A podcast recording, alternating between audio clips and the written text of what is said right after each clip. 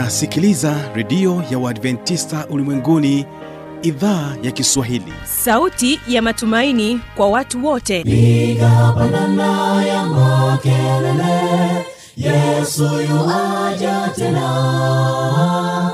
Ipaza sauti imba sana yesu yuaja tena. Anakuja anakuja yesu yuaja tena. Hii ni sauti ya matumaini kwa watu wote. Inayokujia kupitia redio ya uadventista ulimwenguni awr toka kila kona ya dunia tunasikia vita njaa maafa hivyo washiria marejeo ya mwokozi. Piga panda ewe mlinzi yesu yuwaja tena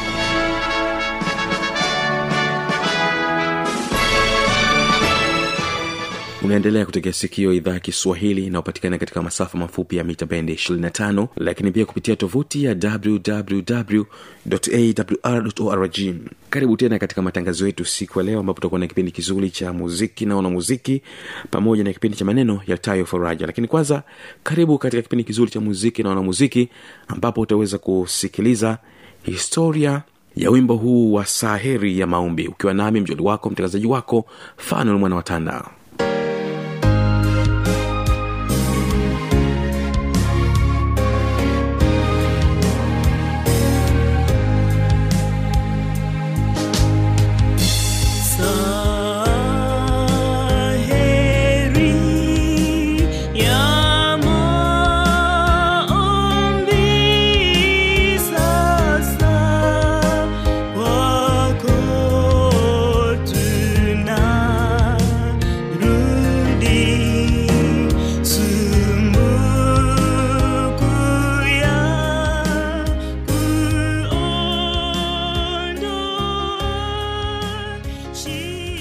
msikilizaji katika kipindi kizuri cha muziki na wanamuziki na kukaribisha sana. Jina langu ni fanuel tanda na katika siku ya leo utaweza kuangazia wimbo huu mzuri wa saheri ya maombi naam saheri ya maombi ni wimbo mzuri ni wimbo mtamu lakini pia unakufanya kuweza kutafakari swala zima la mahusiano yako wewe na mungu na kuona ya kwamba uweze kupeleka haja zako kwa mungu moja kwa moja mawasiliano yako kuweza kufanya moja kwa moja kwa mungu. Na tutaangalia historia ya wimbo huu wa saheri ya maombi. Tumeshinda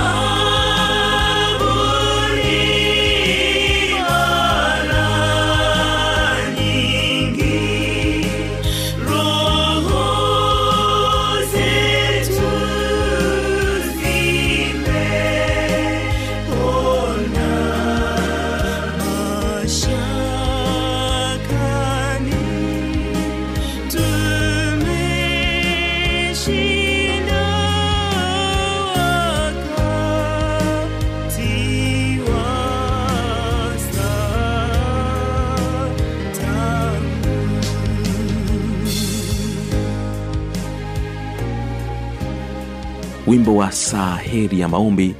Uh, mtunzi wa wimbo huu anajulikana kwa jina la william wilford aliyezaliwa nchini uingereza mnamo mwaka 1972 lakini pia aliweza kufa mwaka 1856 wilford alikuwa ni mhubiri mlei ambaye alikuwa pia hana uwezo wa kuona. Kwa lugha nyingine tunaweza kusema kwamba ni kipofu. Katika mahubiri yake aliyeweza kutunga shairi mengi sana mahubiri yake mengi alikuwa akiyaandaa kwa njia ya mashairi alikuwa akiandika kama shairi.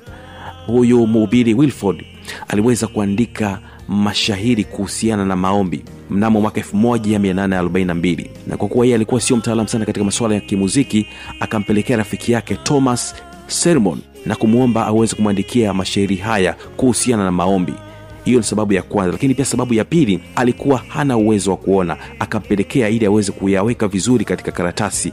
Haya mashairi huyu uh, rafiki yake thomas Selmon.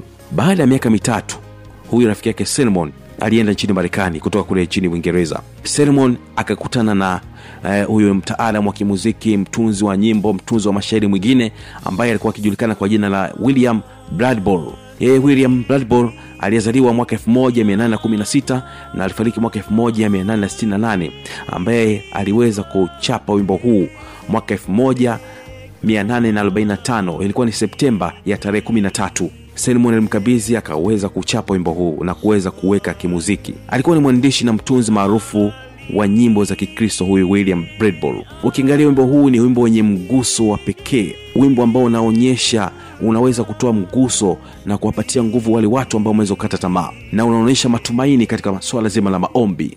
Baadhi ya mabeti yanaonyesha maombi ya dhati yenye mazungumzo kati ya mwanadamu na Mungu moja kwa moja. Katika wimbo huu wengi wamebarikiwa, na hata sasa unaposikiliza, najua kuna vitu ambavyo unaweza kubarikiwa ndani yake kupitia mashairi ambayo aliandika huyu mwanamashairi au huyu mhubiri mashuhuri ambaye anajulikana kwa jina la William Wilford. Lakini huyu William Bradbury yeye aliweza kuandika vizuri kabisa na kuweza kuweka wimbo huu kimuziki. Bila shaka umeweza kubarikiwa kupitia historia ya wimbo huu unasema kwamba saa heri ya maombi. Hakika ni saa heri ya maombi. Shida zetu, matatizo yetu tunampelekea Mungu moja kwa moja. Hakika uweze kubarikiwa. Jina langu ni Fano.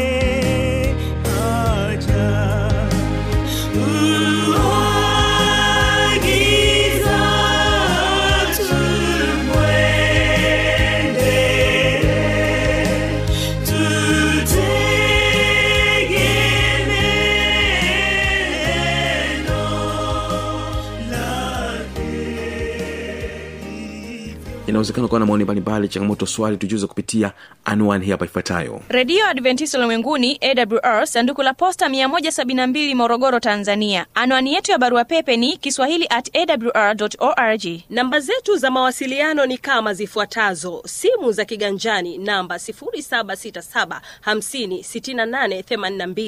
au 784 ukiwa nje ya tanzania kumbuka kuanza na namba kiunganishi alama ya kujumrisha 255 unaweza kutoa maoni yako kupitia facebook kwa jina la awr tanzania Karibu tena katika kipindi kizuri cha maneno ya Tayo Faraja, na hapa tutakuwa naye mwinjilisi Stephen Gomela na mada ambayo inasema kwamba kupokea neema ya Mungu.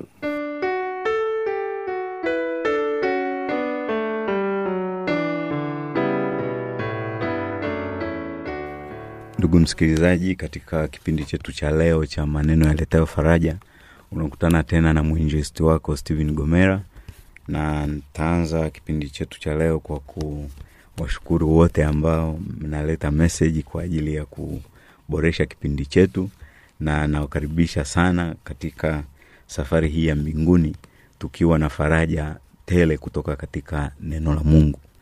E, namba yangu ya simu ni sifuri saba kumi na tatu sabini na nne themanini sabini na nane na sifuri saba sitini na nne sifuri mbili themanini sabini na moja.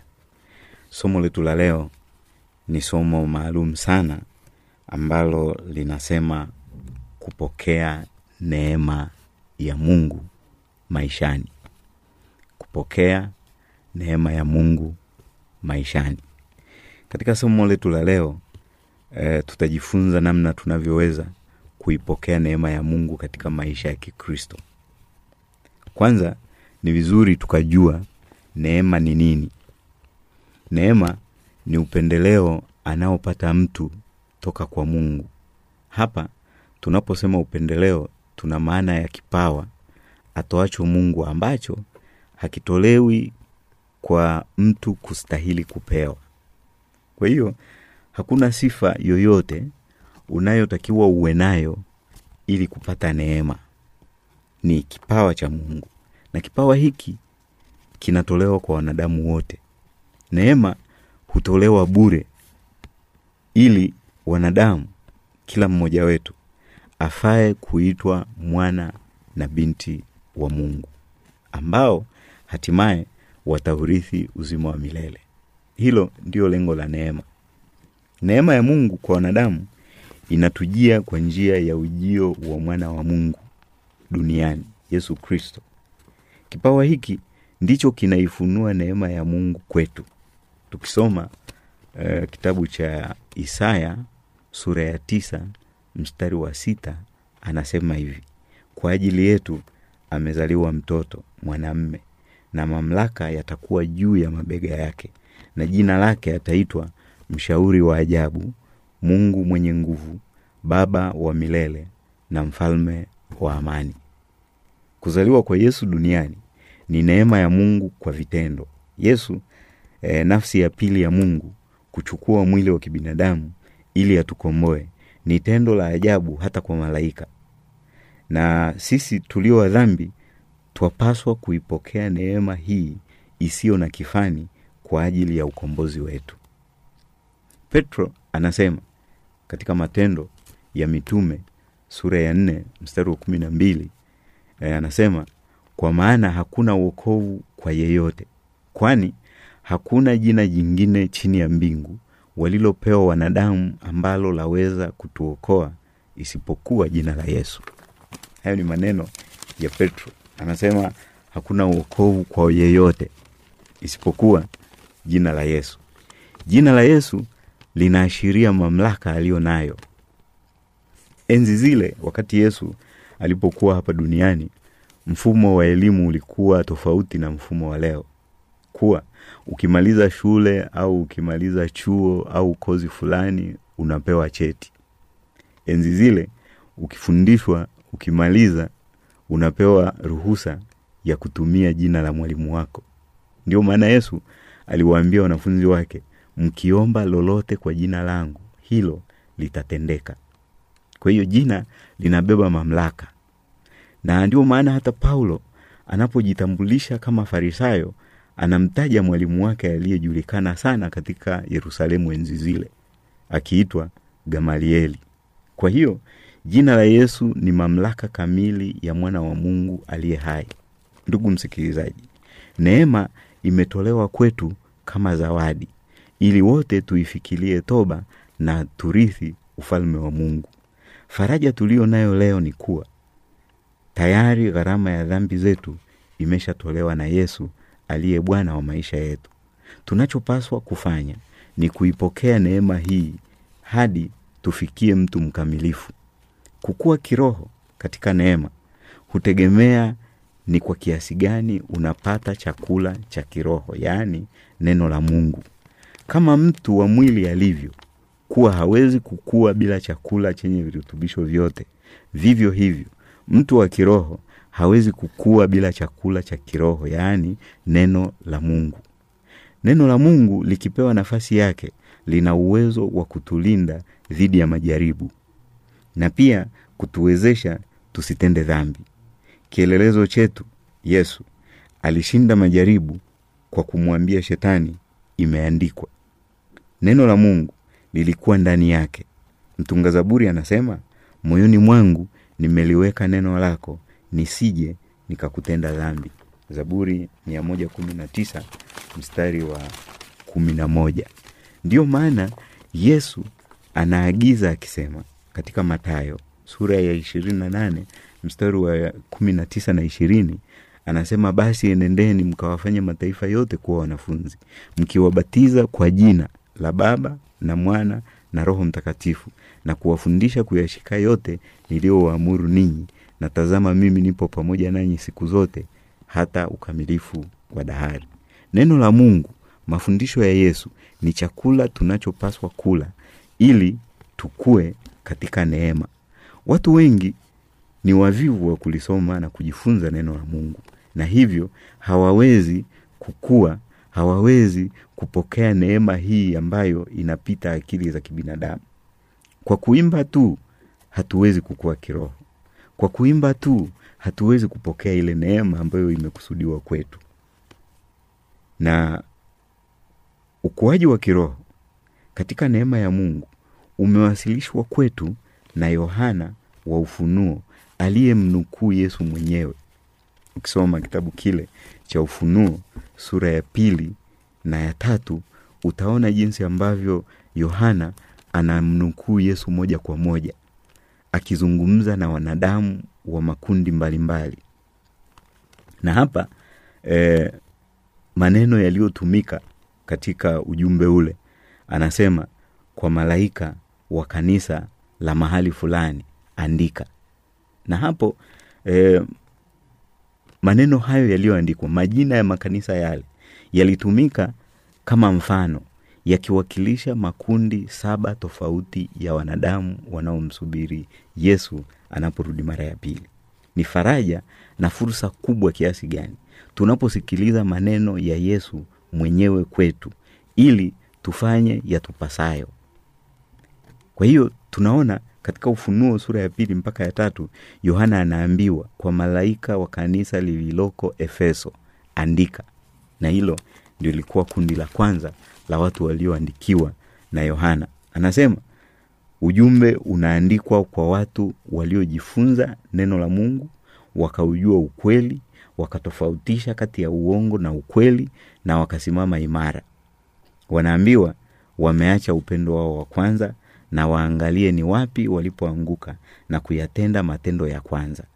Na wanapewa ahadi ya kula matunda ya mti wa uzima ulio katika bustani ya mungu. Je ndugu msikilizaji uko katika kundi hili la waumini ambao wanaujua ukweli na wanaishi kulingana na ukweli huo? Lakini wanakuwa kana kwamba sasa wanasinzia wamesahau upendo wao wa kwanza. Na hivyo wanatakiwa kuamka kufanya matengenezo ili waweze kufanya kile bwana anachowaamuru wafanye. Na anasema kama hata hujui kundi lako soma neno la mungu utapata maarifa ya kukutosha ili hatimaye uweze kufanya yale yanayompendeza mungu. Kundi la pili anasema kwa malaika wa kanisa lililoko smir andika naijua dhiki yako na umaskini wako lakini utajiri. Anasema usiogope mambo yatakayokupata. Tazama huyo ibilisi atawatupa baadhi yenu gerezani ili mjaribiwe.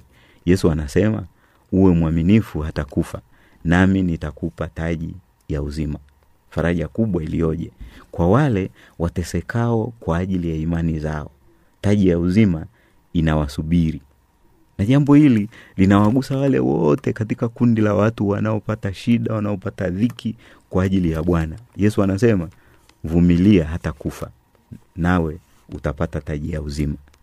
Na kwa kanisa la kwa malaika wa kanisa lililoko pergamo andika anasema napajua ukaapo ndipo penye kiti cha enzi cha shetani. Nawe walishika sana jina langu lakini kuna watu washikao mafundisho ya uongo. Naja kwako upesi nami nitafanya vita juu yao kwa huo upanga wa kinywa changu. Yeye ashindaye nitampa baadhi ya ile mana iliyofichwa. Nami nitampa jiwe jeupe na juu ya jiwe hilo limeandikwa jina jipya asilolijua mtu ila yeye alipokeaye. Faraja kubwa kiasi gani kwa kundi hili la watu. Wanaomwamini yesu lakini huishi katika kiti cha enzi cha shetani. Ni maneno mazito kiasi gani? Mungu wetu anatuonya. Anasema kuna watu ambao wanaishi katika kiti cha enzi cha shetani lakini wanalishika jina lake. Yesu anasema atafanya vita kwa upanga wa kinywa chake yaani neno lake. Ndugu msikilizaji uwe tayari kusikia neno na kulitenda ili uokolewe toka kitini mwa shetani na upate uzima. Yesu anasema mkinipenda mtazishika amri zangu. Amka usinziae katika kiti cha shetani ili uweze kuokolewa. Yesu anasema uh, uwe mwaminifu hata kufa amka ili uondoke katika kiti cha shetani uweze kumsubiri yesu anapokuja na uweze kupata uzima. Uzima umeahidiwa na hapa watu hawa wameahidiwa kupewa jiwe jeupe. Na juu ya jiwe hilo limeandikwa jina ambalo hakuna mtu mwingine anayelijua isipokuwa yule aliyepewa. Kwa hiyo hapa tunaona jinsi ambavyo watu hawa wanapewa zawadi tofauti na watu wengine. Kwa nini? Kwa sababu walikuwa wamekaa katika kiti cha shetani bila wao wenyewe kujijua. Pamoja na kwamba yesu anasema walilishika sana jina lake.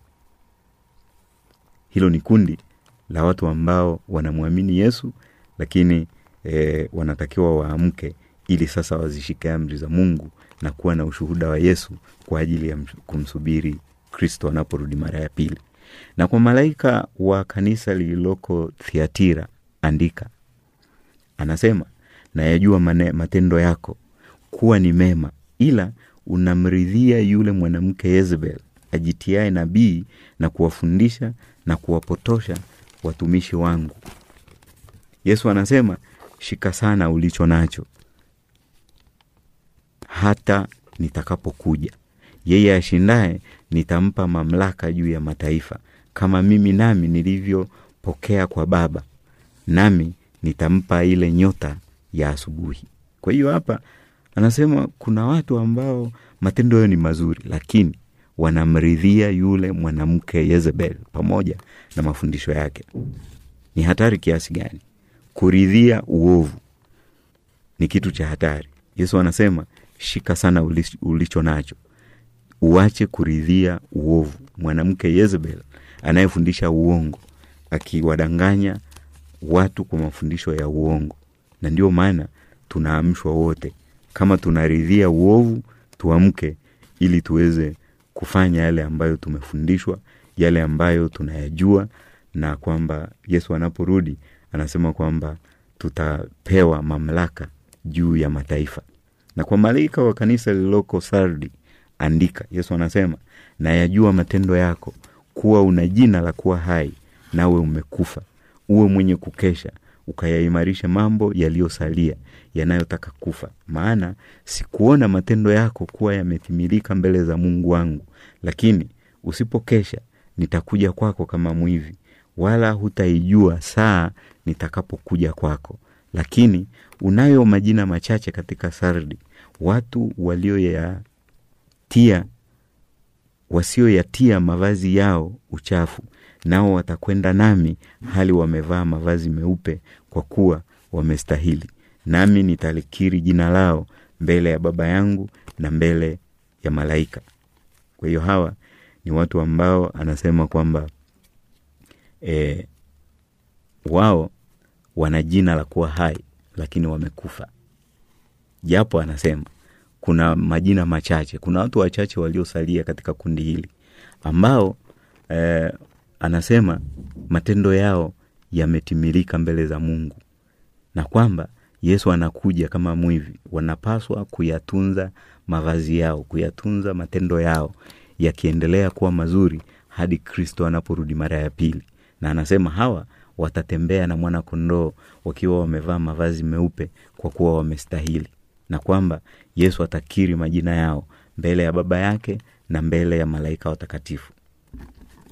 Na kundi lingine anasema kwa malaika wa kanisa lililoko filadelfia andika nayajua matendo yako. Tazama nimekupa mlango uliofunguliwa mbele yako ambao hapana awezaye kuufunga kwa kuwa unazo nguvu kidogo nawe umelitunza neno langu wala hukulikana jina langu kwa kuwa umelishika neno la subira yangu. Mimi nami nitakulinda utoke katika saa ya kuharibiwa iliyo tayari kuujiria ulimwengu wote kuwajaribu wakaao juu ya nchi naja upesi shika sana ulicho nacho. Asije mtu akaitwaa taji yako. Yeye ashindaye nitamfanya kuwa nguzo katika hekalu la mungu wangu. Hiyo ni ahadi ambayo wanapewa watu wa philadelphia. Watu ambao anasema kwamba uh, wanalishika neno la mungu. Japo wana nguvu kidogo. Na yesu anaahidi kwamba atawapa ulinzi wakati wa kujiliwa unapokuja wakati wa saa ya kuharibiwa kwa dunia inapokuja atawapa ushindi. Na ndio maana tunapaswa kushika sana tulicho nacho ili asije akaichukua mtu taji yako. Kwa malaika wa kanisa lililoko laodikia andika hii ndio kundi la mwisho na yajua matendo yako ya kuwa hu baridi wala hu moto. Ingekuwa heri kama ungekuwa baridi au moto. Basi kwa sababu una uvuguvugu wala hu baridi wala hu moto nitakutapika utoke katika kinywa changu. Nakupa shauri ununue kwangu. Dhahabu iliyosafishwa kwa moto upate kuwa tajiri. Na mavazi meupe upate kuvaa. Aibu ya uchi wako isionekane. Na dawa ya macho ya kujipaka macho yako upate kuona. Wote ni wapendao mimi na wakemea na kuwarudi. Basi uwe na bidii ukatubu. Yeye ashindaye nitampa kuketi pamoja nami katika kiti changu cha enzi kama mimi nilivyoshinda nikaketi pamoja na baba yangu katika kiti chake cha enzi. Faraja kubwa kiasi gani kwetu kuwa mungu wetu ana ahadi kwa kila mtu kulingana na hali yake. Cha muhimu zaidi ni kutubu na kumrudia bwana ili neema yake isipotee bure. Tunapaswa kuipokea neema ya mungu kwetu kulingana na hali tulizo nazo. Wale ambao wako kwenye kiti cha enzi cha shetani wanatakiwa waamke. Wale ambao wanaridhia mafundisho ya nabii wa uongo wanatakiwa pia waamke ili wasimame imara katika bwana ili hatimaye wote kwa pamoja tuweze kumlaki bwana hewani. Na ndio maana makundi yote yesu kutoka katika kiti chake cha enzi anawaahidi uzima wa milele. Na kwa nguvu zetu sisi wenyewe hatutaweza isipokuwa tunapaswa kufanya mambo mawili. Cha kwanza tujifunze neno la mungu vizuri ili tumjue bwana wetu aliyetukomboa kutoka katika dhambi aliyelipa bei ya dhambi zetu. Na pili tumwombe mungu atupe uwezo wa roho mtakatifu ya kutuwezesha kuishi sawasawa sawa na mapenzi yake. Tuombe. Mtakatifu mungu wetu unaishi juu mbinguni tunakushukuru sana kwa ajili ya upendo wako. Tunakuomba uweze kutufundisha na kutuonyesha yale ambayo ni mapenzi yako katika maisha yetu. Kila mmoja kwa nafasi yake ili jina lako liendelee kutukuzwa na siku ile utakapokuja uweze tuweze kukulaki tukiwa pamoja. Tunajikabidhi mikononi mwako tukiamini kwamba utatenda kwa jina la mwanao aliye bwana na mwokozi wetu yesu kristo. Amina